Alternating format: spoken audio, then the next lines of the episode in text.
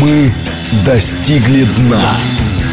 Мы на пороге эпохи великого процветания. Экономика. Экономика. Программа предназначена для лиц старше 16 лет. Здравствуйте, микрофон Михаил Хазин. Начинаем сегодняшнюю передачу, как обычно, с опроса. Итак, вопрос. Скажите, а как вы считаете, может ли в нашей стране начаться экономический рост? Первый вариант ответа. Ну, чего только не может начаться в нашей стране. Экономический рост тоже. 8 495 134 27 35. Да нет, ну не, не смешите. При либеральном управлении экономический рост не может на Э, начаться никогда. 8 495 134 27 36. Ну и третий вариант ответа. Интересно, а как вы этот экономический рост будете считать? У вас что, статистика есть? 8 495 134 27 37. Значит, еще раз. 134 27 35. Экономический рост таки может начаться. 134 27 36 не может такого быть. Пока, во всяком случае. И, наконец, 134, 21, 37. Даже если начнется, то мы это все равно точно вычислить не сумеем. А теперь, соответственно, прежде чем про нас, мы про них. Значит, а экономический кризис на Западе продолжается. А желающие могут посмотреть в обзорах фонда Хазина. Я напоминаю, что в обзорах мы никакой фантазии не делаем, а исключительно анализируем официальные западные цифры. Теоретически, конечно, надо бы анализировать и цифры а, ну, как бы их надо там изучать. Вот, собственно, в последнем обзоре я немножко поговорил об инфляции, как они ее э, занижают. И как бы старые наши рассуждения, и новые рассуждения. Спасибо, значит, Павлу Рябову, известному как Спайдл в интернете. А, и, соответственно, а, как бы, что из всего этого следует и так далее и тому подобное. Ну, как бы аналитическая часть в обзорах всегда была довольно большая. Но, в общем и целом, даже без нее, в общем, и так все понятно, потому что попытка ужесточить кредитно-денежную политику. Напомню, что на прошлой неделе таки ставку подняли, но, правда, совсем чуть-чуть, на четверть процентов в Соединенных Штатах Америки. В Евросоюзе и Великобритании побольше. А, так вот, э, уже как бы они уже поняли, что ставка подошла к такой величине, что начался реальный экономический спад. По официальным данным еще экономический рост, по Э, если чуть-чуть эти данные подправить, э, убрав явную фальсификацию, получается где-то минус 2% спада в Соединенных Штатах Америки. Если посчитать более аккуратно, то там и до 6-7% доберется. Те, кто считает, что 6-7% спада видны невооруженным глазом, посмотрите внимательно показатели, которые, собственно, в обзоре приведены. Видно невооруженным глазом. Значит, э, Кроме того, происходит еще одна совершенно удивительная вещь. Мне тут рассказали, что вот фактически в Польше объявлена всеобщая мобилизация, и все граждане от 16 до 60 направляют на переподготовку, переобучение и т.д. и т.п. военное. Ну, вот как бы готовятся. И вот меня спросили, а, собственно, Михаил Ильич, а что это такое? Они что, собираются с нами воевать? А я на это ответил, что воевать они не собираются по банальной причине. Польша это не Украина, а там русских людей нету. Церемониться, поэтому с ними никто не будет. Но самое главное не это. Самое главное другое. Дело в том, что, во-первых, польская элита, в общем, очень адекватна. Да, у них там есть свои маньяки, свои русофобы. Но, кстати, русофилы тоже есть. Вот. А, и там действительно сидит про британское правительство, которое, впрочем, поляки и выгнать могут, если очень приспичат. Но дело в другом. Дело в том, что до поляков дошло, что они вот в 89-90 годах совершили одну очень большую ошибку. Ошибка эта состоит в следующем. Дело в том, что легитимность нынешних границ Польши, она была ялтинская. То есть, иными словами, а границы Польши, что восточные, что западные, они были признаны только потому, что были Ялтинские соглашения. Они были подкреплены заключительным актом соглашения в Хельсинки в 1975 году. Теперь все. Хельсинское соглашение забыто. Ялтинские соглашения объявлены вредительскими. А, и что делать? Значит, Польша вошла в натовскую легитимизацию. То есть, иными словами, Польша существует лишь постольку, поскольку она член НАТО. Если у НАТО начинаются проблемы, а у НАТО начинаются проблемы, то Польша не гарантирована ничем. И вот тут немедленно возникает вопрос. И про Силезию, и про э, город Данцик, ну, еще много про что.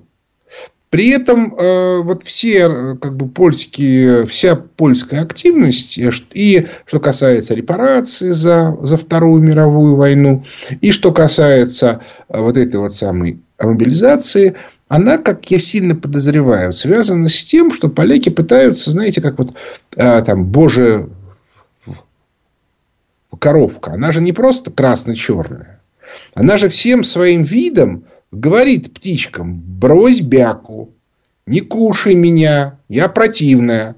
Вот у меня такое ощущение, что поляки собираются как раз всем показать, какие они противные. То есть, ребята, не надо на нас наезжать. Потому что, да, конечно, вы нас завоюете. Воевать мы, мы не любим, не умеем, не хочем, и т.д. и т.п. Но вы обретете... Вы, да, вы нас, конечно, завоюете но вы получите такое количество геморроя, что ой-ой. Я, кстати, напоминаю, что в 1939 году, когда Риббентроп приехал в Москву с предложениями, то предложение у него было такое. Восстановить границу между СССР и Германией по 1914 году. А я напоминаю, что в рамках границы 1914 года Польша, ну, в этом случае, в Варшава была в составе э, Российской империи.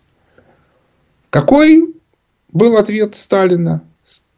Он сказал, Варшаву забирайте себе, а нам отдайте Львов. Вот, вот это вот принципиальная вещь.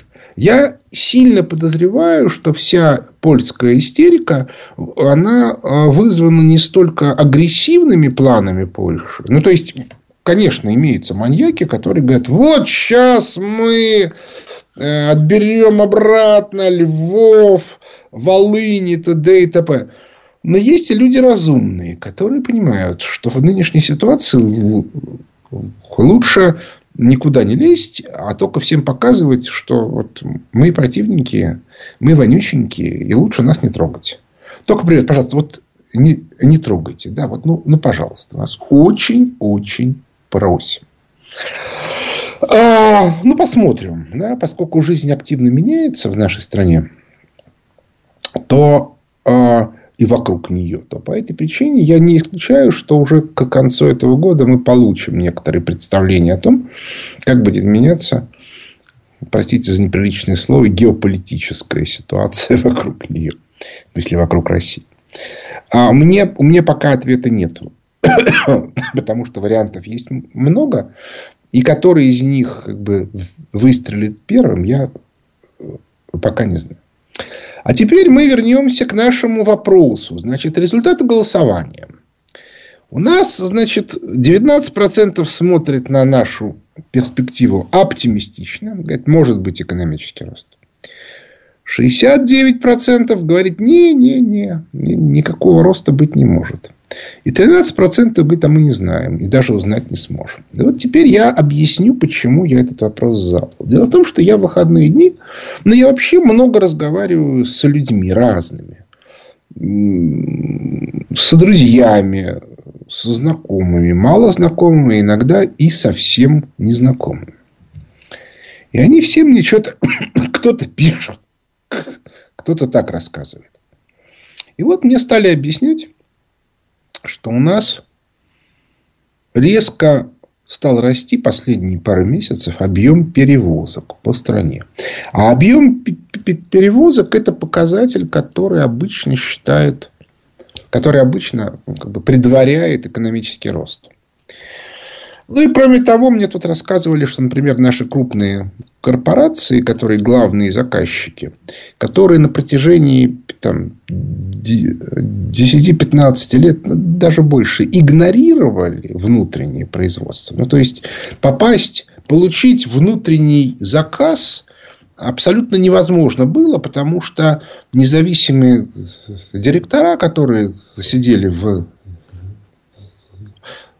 советах директоров от западных хозяев, они делали, они как бы в спецификации включали исключительно представителей своих стран.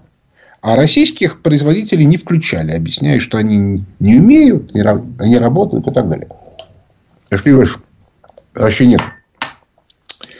А после начала специальной военной операции ситуация стала меняться, а последние месяцы стала меняться быстро. И вот тут а, а, к, как следствие оживилась экономическая жизнь. Кроме того, специальные военные операции. Там люди стали кто шить, кто что-то делать. Ну и так далее и тому подобное. Теперь вопрос.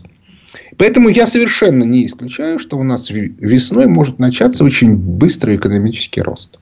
Да, кредитов нету, но а, людям выдают, соответственно, ну, какие-то особенно малому и среднему бизнесу, льготы и все остальное, э, они гранты, они на этом раскручиваются, а больше их не берут. В результате все эти гранты, они как бы помогают разным. Они так двигаются по экономике. То тут, то здесь, то там. И происходит некое оживление. Кроме того, у людей возникли вопросы, что, чего делать с деньгами. Потому что держать их в банках люди уже понимают, что это чревато. Ну и, соответственно, накопленные деньги начали инвестировать. Но инвестировать, э, так сказать, индивидуально и э, как бы это не институционально, поскольку институциональные инвесторы в нашей стране либералами дискредитированы в ноль. Ну, то есть, нужно быть абсолютно сумасшедшим, чтобы отдать свои э, деньги какому-нибудь эффективному Минагеру, э, который окончил высшую э, школу экономики. Ну, то есть, больным нужно быть. Вот. А при этом люди стараются использовать инструменты и институты, которые минимально контролируются государством. Ровно в силу того, что э, либерально-бюрократическое государство портит жизнь ну, просто ужасно. По, по этой причине у нас развелось очень много а, самозанятых, индивидуальных предпринимателей, кооперативов и так далее и тому подобное. Напомню, что в соответствии с законодательством обмен паев внутри кооператива никакому налогообложению не подлежит. А я на самом деле удивляюсь, почему этот прием не используется, например, в, в, а, во всяких э, там э, риэлторских конторах, ну, действительно имеется кооператив. Одни люди входят в него, пай вносят квартирами, другие вносят деньгами. А через некоторое время выходит. Тот, кто вошел с квартиры, вышел с деньгами.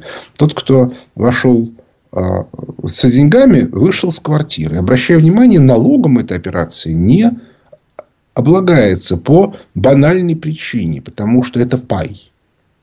Пая, а, а, как бы его стоимость определяется к кооперативы. Вы вошли паем, вышли паем. Где налог? Нет налога. А, так вот, что меня очень волнует. Значит, фактически в нашей стране в рамках либеральной модели управления экономикой никто не занимался производством. Никого не интересовали реальные ценности. Всех интересовали финансовые потоки налоговые финансовые потоки, которые в банках и т.д. и т.п. При той ситуации, которая складывается сейчас, добавленная стоимость образуется. Я не исключаю, кстати, что не маленькая. А вот, соответственно, финансовые потоки, они, в общем, довольно сильно задерживаются. Нет, безусловно, от того, что у вас появляется добавленная стоимость, рано или поздно она обрастет какой-то капитализацией, какими-то финансовыми потоками. Но, во-первых, не скоро, а во-вторых, поскольку капитализации-то нету специальной, то в этом случае собираемость налогов сильно меньше, чем хотелось бы налогов. И вот, собственно, что меня волнует. Я не уверен, что мы уже, что этот экономический рост уже начался. Возможно, мы к нему подошли только. Но я уже слышу разные намеки, что пора закрывать все эти лазейки по уходу от налогообложения. И вот этого я страшно боюсь, потому что если это будет сделано, то у нас никакого экономического роста не будет, а будет очередной провал. То есть, фактически, наше государство в силу своей экономической тупости, откуда тупости выпускников в высшей э, школы экономики или там РЭШа, которые представляют собой сегодня, так сказать, базовую часть пополнения э, значит, э, всех этих стратегических наших финансовых заведений, они, соответственно, очень хотят, чтобы как только кто-то начинал бизнес, чтобы он сразу платил налоги. Именно, кстати, по этой причине замечательная идея о том, что любой так сказать, начинающий бизнес или, выражаясь либеральным языком, стартап на три года освобождался от налогов. Нет. Они бы хотели, чтобы налог платился сразу. Вот как бы люди внесли пай, да, в какое-то в новое дело, а вот с него сразу нужно взять налог. Сразу, сразу, сразу, сразу, сразу. Вот это вот, к сожалению, очень большая проблема. Отметим, что эта проблема на всех уровнях. Типичный совершенно пример тоже, кстати, вот висит над нами. Это а, попытка борьбы с установлением лимита цен на, на нефть. Отметим, я уже говорил, что э, лимит цен на нефть, который ввели Соединенные Штаты Америки, это стратегическая логика, которая лежит в, в русле восстановления как бы другой совершенно модели построения а, управления миром. Если а, а, банковско-финансовая империя, западный глобальный проект, Бреттон-Вудская система была построена на свободных рынках, которые контролировались через эмиссию и доступ к капиталу, то предыдущие модели, в том числе Британская империя, ну и Советский Союз, кстати, тоже, был построен на контроле над ценами. То есть, иными словами, мы говорим, вот для вас цена не выше, чем, или наоборот, не ниже, чем. То есть для, для своих дешево, для чужих дорого. И вы не имеете права продавать по ценам выше. Потому что это означает, что вы будете получать прибыль, про которую мы считаем, что вы ее получать не должны. А начали они с нефти. Но, так, но то же самое будет со всем остальным, если им разрешить это сделать. Так вот, фокус состоит в том, что президент подписал указ. Отметим, что этот указ хотели саботировать еще в процессе написания. Много там разных глупостей сделали. Но сегодня уже понятно, что даже после подписания наши соответствующие органы делать для его реализации ничего не хотят. Причин тут несколько. Я, кстати, совершенно не исключаю, что многим из них позвонили оттуда и сказали, ребят, ну вот смотрите, да, вот тут у вас вот, вот, вот у вас вот тут вот домик, вот тут у вас какой-то фондик, который там вашу семью кормит, тут еще чего-то. Вот мы вас сразу предупреждаем, да, если вы сделаете то-то, то-то и то-то в соответствии с реализацией президентского указа, вы это, у вас это все отберут. А так пока живите. Вот помяните мое слово. Если не всем, то многим позвонили. Вот это вот очень важная штука. А в реальности этот указ не, не выполняется, а очень агрессивно саботируется. Будет ли в этом направлении что-то сделано, я не знаю, но, в общем, уровень внутренней напряженности в нашей стране, в том числе в политической сфере, увеличился настолько, что я абсолютно убежден, что у нас должен быть некоторый как бы взрыв, да, то есть, э, грубо говоря, на, наш, на, на теле нашей страны вырос совершенно колоссальный фурункул, который должен взорваться. Как он будет взорваться, я не знаю. Это вопрос уже политический, не экономический. Но то, что он будет взрываться, мне это почти очевидно. Вот. Ну и, и, и в заключение э, первого получаса мне хотелось бы сказать еще две вещи. Первое. Буквально в ближайшие дни выходят новые издания «Лестница в небо». И, и если «Лестница в небо» это был однотомник в 600 с небольшим страниц, в котором были две большие части, ну, принципиально разные. Первая часть – это теория власти, а вторая – это что писали о теории власти до нас. То теперь это двухтомник, в котором не 600 с небольшим страниц, а 1100 с небольшим, ну, то есть два тома по 550 страниц примерно.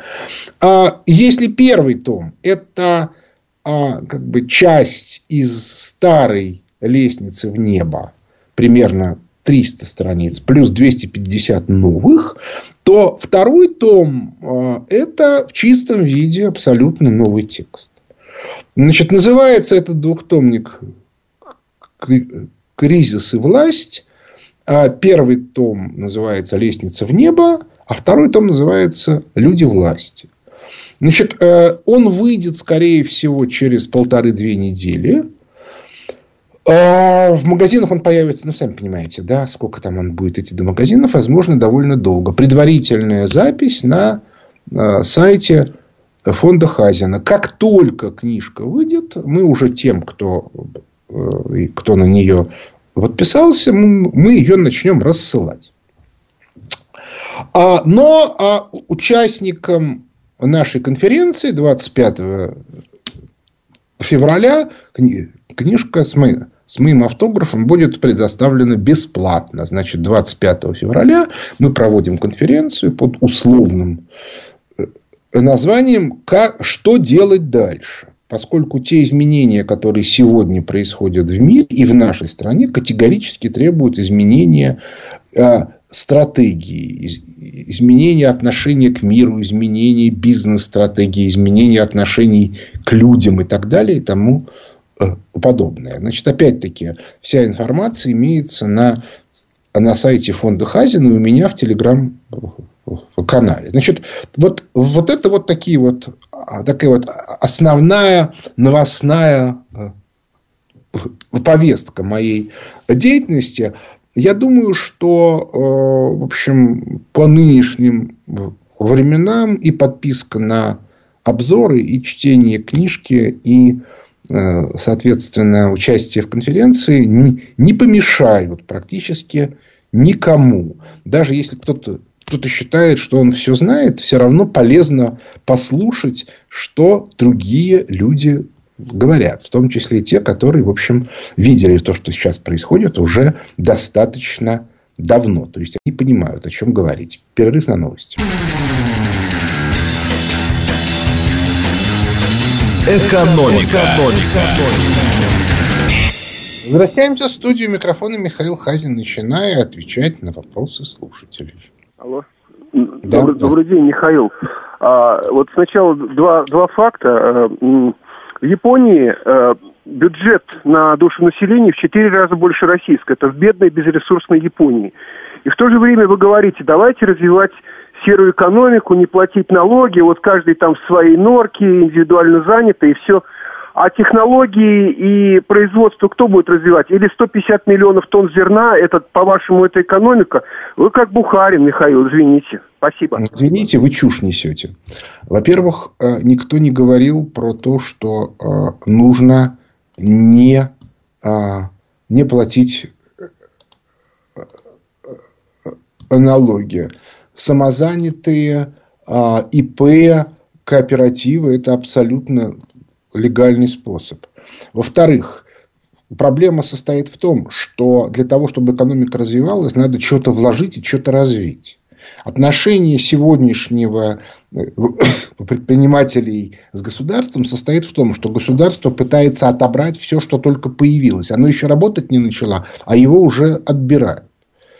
И вот это очень нехорошо. Вот, это второе. Наконец, третье. Нужно отметить, что наше государство сегодня не умеет стимулировать экономический рост. Оно умеет только заниматься фискальными методами. Вот, этим, вот это, к сожалению, очень большая проблема. Так что я с вами не соглашусь категорически. Следующий вопрос. Вот это, к сожалению, большая проблема. Так что... Алло. Алло. Не хочет. Алло. Алло. Доброе утро, Михаил. Да. Илья, город Москва. Михаил, у меня есть два вопроса. Один экономический, другой политический. Ну, а, кстати... Смотрите, да, вот вы отдайте по себе отчет. Когда идет передача, мне очень сложно запоминать. Теоретически, конечно, может быть, можно бы и записывать, но записывать на самом деле тоже не всегда удобно. Ну, хорошо, слушаю вас. Давайте попробуем два вопроса. Хорошо. Значит, вышла статистика по доходам от нефтегазовых а, продаж за январь. И она очень плохая.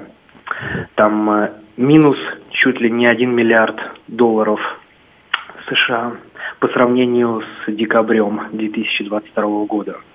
Как вы считаете, такая тенденция по доходам от нефтегаза, от нефтегазового сектора, она продолжится и чем это грозит? Это первый вопрос. Второй вопрос. А, была памятная дата недавно, 80 лет Сталинградской битвы, которая определила ход дальнейшего, дальнейшей войны против Германии. И Владимир Путин поехал в Сталинград, но при этом не возложил венок а, к бюсту Сталина, который недавно открыли. Но при этом накануне отправил венок Борису Ельцину в честь его дня рождения. Скажите, это очередной хитрый ход для затуманивания мозгов либералов, либо это, в принципе, его сама суть. Спасибо. Скажите, пожалуйста, когда был открыт в стране официальный предыдущий бюст Сталина? Как, а. Когда был открыт официально последний бюст? Да, да, да. В каком году? Вы знаете, честно говоря, я не знаю, но я предположу, что это было только, скорее всего, лет не меньше 30 назад. Нет, это было больше. Это был 61 год. Потому что э, решение о выносе Сталина из мавзолея и начало такой активной антисталинской кампании началось в 1961 году. Может быть, даже раньше. Может быть, после 20-го съезда. Хотя не исключаю, что где-то и могли появиться после этого бюсты. Так вот, э, сам факт открытия бюста Сталина куда важнее, чем все остальное. А вот то, что, соответственно, Путин по каким-то причинам решил пока этого не, не, не афишировать, посмотрим. Теперь, что касается нефти. А не вызывает сомнений, что действия Запада по вот этому по, по пресловутому ограничению цен будут очень активны. Потому что для них это вопрос, ну, не то чтобы жизни или смерти, но очень важный не вызывает сомнений. Уже сегодня это абсолютно очевидно, что российские чиновники саботируют выполнение указа президента. Не вызывает сомнений, что с этим нужно что-то делать. Вот, собственно, и все. Пока все. То есть, мне, мне думается, что очень много, а, а, что очень много нужно сделать сегодня дел для того, чтобы навести порядок в нашей государственной службе. В том числе уволить большое количество чиновников, которые ничего не делают, а занимаются саботажем. Да, вот это вот такая жизнь, никуда не денешься. Следующий вопрос. Да, добрый, доброе утро, Михаил. Вы знаете, вот вы так начали прекрасно передачу с экономического вопроса возможно ли экономический рост. Потом вошли какой-то исторический экскурс про Польшу начали рассказывать. Я подумал, вы дойдете до 16 века, вот до 1612 года, там, до, до времен, ну, до времени уже Дмитрия и так далее. Но вы как бы опять перешли прекрасно. Я к вам профессионально, так сказать, хотел вопрос задать. Вот вы сразу, и у нас сразу, видите, профессионально 59% вам ответили, что нет экономического роста. Поэтому я быстро отвечу вам тоже, вы поймите, когда вот у нас в высшем законодательном органе сидят люди, которые, ну, не могут 17 там плюс 19 равняется 36, вот э, депутаты, ну, быстро вот в уме не будет никакого экономического роста. Вот у нас там Мария Бутина, там не может всех мужчин пересчитать, сколько у нее там было. 18 плюс 6 не может прибавить, равняется 24. А вы говорите, не будет экономического роста ни в одной стране мира, к сожалению, когда в парламенте вот такие люди не могут 8 плюс 12 равняется 20 сделать. Неважно, в какой они партии, там, неважно, там, я не знаю, в Венесуэле они сидят, в Эфиопии, в России, в Монголии, не будет экономического роста, к сожалению. Вот, к сожалению, Михаил. Ну, хорошо, вы высказываете свою позицию. Я частично высказываю свою. Вот. Кое-что я не рассказываю. Ну, потому что не нужно. Я, собственно, когда я это все говорил, то я это говорил с одной целью. У нас есть потенциал для экономического роста. И этот потенциал может быть разрушен глупым поведением наших чиновников. Глупое поведение наших чиновников в самых разных местах проявляется. В том числе оно э, проявляется в, э, в борьбе с лимитом на нефтяные цены, в том числе оно проявляется а, как бы в каких-то еще идиотских попытках а, договариваться с Украиной или отдельными ее представителями и т.д. и т.п. Надо понимать, что да, нам надо радикально менять э, современное чиновничество. Ну, потому что оно ну, ну, ни к черту не годится. Все. Вот так вот. Так что я, в общем, не особо а, как бы понимаю, о чем тут можно спорить. Следующий вопрос. Алло. Алло. Алло. Доброе утро, Михаил Леонидович. Здравствуйте. Э, меня зовут Филимон, я из Внуково, я внук Виктора Михайловича из Домодедова. Э, у меня минутка конспирологии. Э, вот нет, конспирологию заявление... Не. Ну, давайте. Нет, нет. Конспирологию вот точно не надо. Премьер-министр вот заявил, быть премьер-министр Израиля заявил о том, что Путин давал гарантию о том, что не будет э, ликвидировать Зеленского, не является ли это э, не, сделано, не было ли сделано это потому, что стало известно, что вот в рамках зачистки от британского влияния э, зачищен будет и Зеленский, и нужно было просто объявить, что мы к этому точно не относимся. Я не буду это комментировать. Это все не имеет никакого отношения к реальной жизни. Следующий вопрос.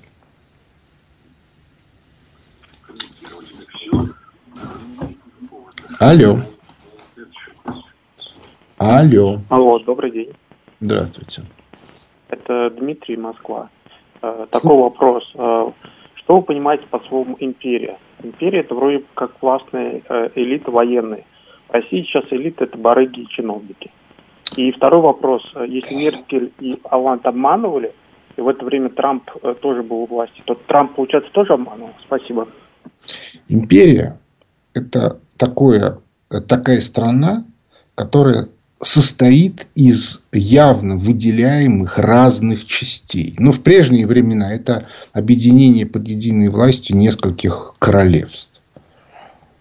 Поэтому э, говорить о как бы, об элитах, э, я-то, собственно, больше говорю об имперской бюрократии, чем о э, там в барыгах и коррупционерах. Если говорить о коррупционерах, то нам до Евросоюза еще расти и расти. Желающие могут посмотреть замечательный фильм французский с Оленом Делоном «Смерть негодяя». Он есть в открытом доступе. Вот просто посмотрите этот фильм. И посмотрите заодно, в каком году он снят. Вот. Ну и, соответственно, что касается барыг, то их тоже, в общем, вполне достаточно. Следующий вопрос. Алло. Да, здравствуйте. Добрый день. Игорь, Москва.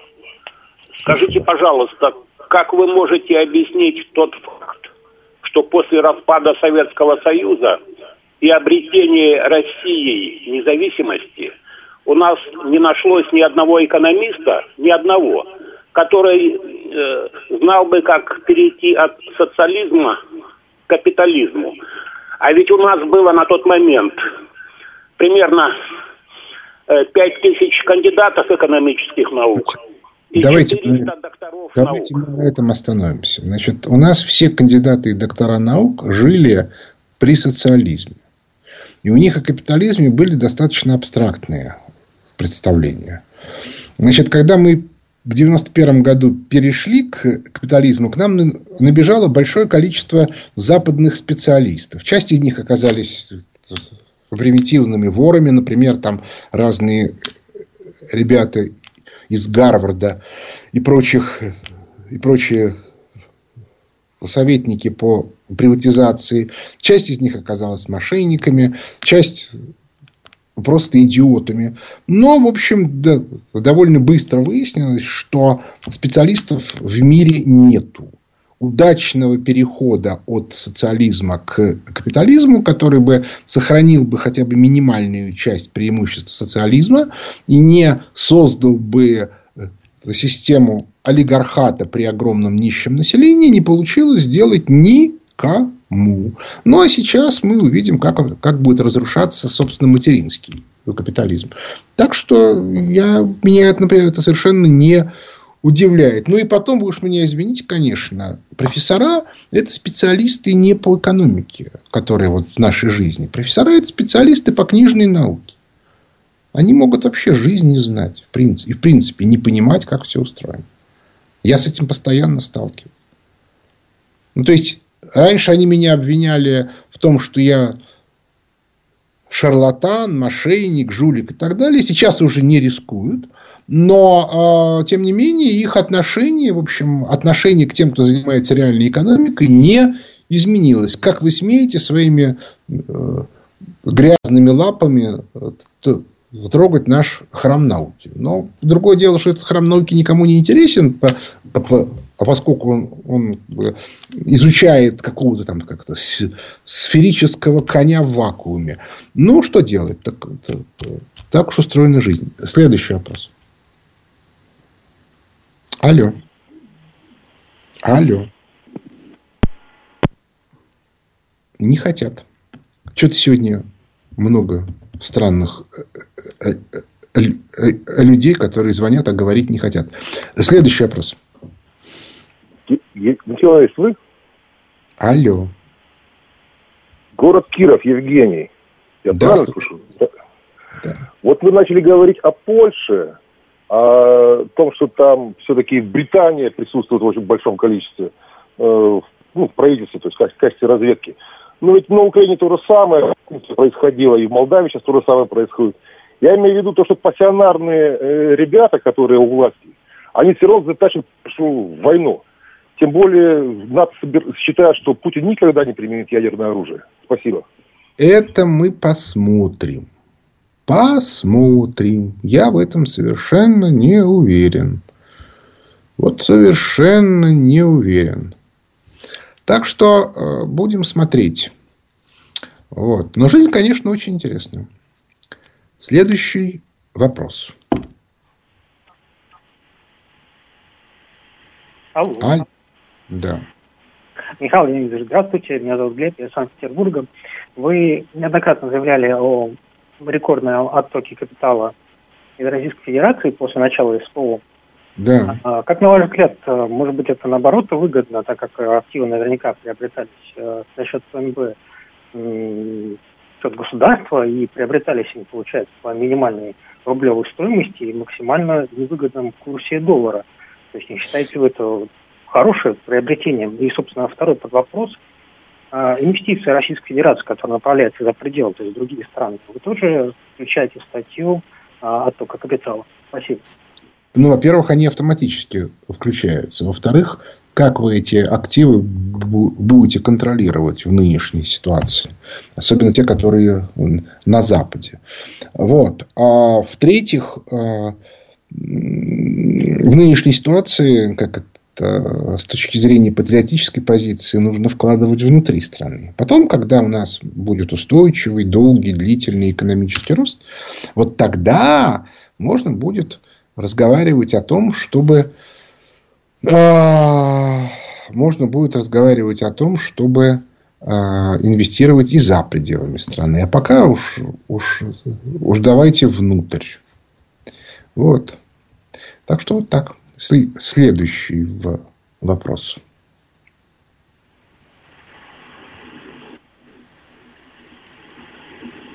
Алло. А, Александр Москва. Каким, с вашей точки зрения, должно быть управление и финансирование науки правильно? Ой, ну слушайте, ну вопросы задаете по радио. Ну тут на эту же тему можно устраивать многочисленные конференции, спорить там до, до посинения. И, соответственно, никакого другого э, эфи, э, а, как бы способа понять, как, как это правильно сделать совершенно невозможно. То есть это надо а, а, это надо реально много работать. И уж точно это совершенно невозможно сказать по радио. Следующий вопрос.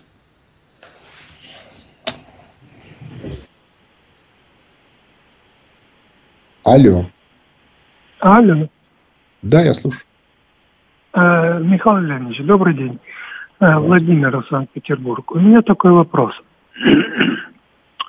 Вот э, выходит сейчас ваш, э, ваш двухтомник, и во втором томе собраны кейсы по ну, разным группам влиятельным разных стран мира. Будут ли там отражены российские, советские группы? И будет ли ваша книга в электронном виде? Спасибо. Ну, в электронном виде она будет еще не скоро. А, соответственно, если говорить о а, о российском, то там только а, один пример из России. Это формирование группы Сталина в 1928 году. Следующий вопрос. Михаил Леонидович, добрый день. Сергей Владимирович, Москва. Да, Скажите, пожалуйста, потенциальная новая там, экономическая модель, которая так или иначе пройдет на смену, она все-таки подразумевает все равно извлечение прибыли в экономической деятельности?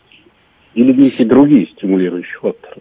Знаете, вообще говоря, а, если вы начнете смотреть на то, как была устроена хозяйственная деятельность в СССР, то вы знаете, что там, соответственно, у большинства предприятий было категорическое требование а, нормативной прибыли.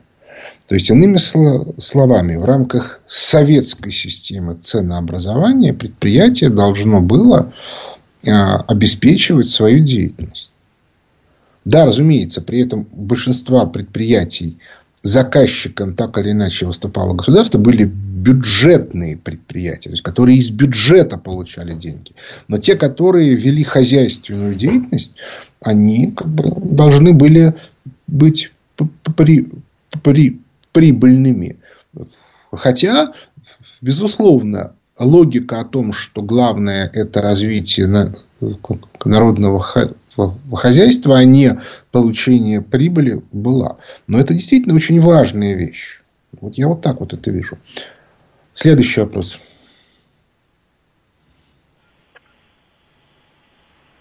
Алло. Да, слушаю. Добрый день, Михаил. Меня Константин зовут, я из Москвы. Скажите, а когда в России может э, быть э, кризис, э, подобный 98 году, когда недвижимость в два раза подешевела, московская? Ну, во-первых, недвижимость в стране сейчас падает. Ну, во всяком случае, в Москве. А, то есть, как мне говорят, сейчас скидки по сравнению с теми ценами, которые были год назад, составляют там, 20, 25, а по некоторым объектам и 30%. А потому что у людей нет денег, падает спрос. Но это действительно так.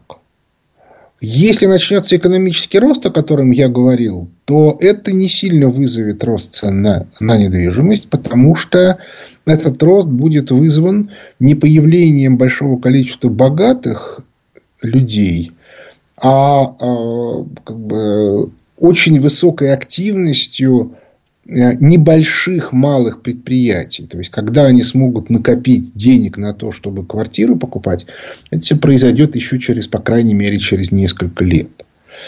А с другой стороны, чиновники, которые сейчас очень активно вы, выводят капитал, вот, собственно, цифра-то, я про это говорил, рекордные выводы капитала, может быть, им все-таки дадут по рукам, и они начнут вкладываться в нашей стране. Хотя это не а, очевидно, поскольку, видимо, все-таки надо будет это сословие чиновников 90-х так или иначе как ликвидировать как класс. Напомню, ликвидировать как класс – это уничтожить институционально, не трогая каждого конкретного представителя. У нас осталось уже совсем немного времени, поэтому я напомню, что Кризис в мире продолжается. И увидеть это можно, подписавшись на обзоры фонда Хазина, где мы изучаем а официальные цифры, которые выдают западные статистические органы. Сразу скажу, российские цифры мы не изучаем по той причине, что они вообще имеют отношение непонятно к чему. А 25 февраля мы проводим большую конференцию о том, что делать в нынешней ситуации. Э, информацию можно найти на сайте фонда Хазина. Соответственно, на этой конференции участникам будут даны бесплатные экземпляры э, книги «Кризис и власть», которая представляет из себя второе издание «Лестницы в небо». Это двухтомник, Первый том «Лестница в небо», второй том «Люди власти» с моим автографом. Когда эта книжка поступит в магазин, я не знаю, стоить она будет с учетом того, что это двухтомник, два толстых тома, может быть и, и достаточно много. Ну, а так, как бы, вот на книжку тоже можно предварительно подписаться на сайте фонда Хазина. Но на этом наше время подошло к концу. У микрофона был Михаил Хазин. Благодарю за внимание. До свидания.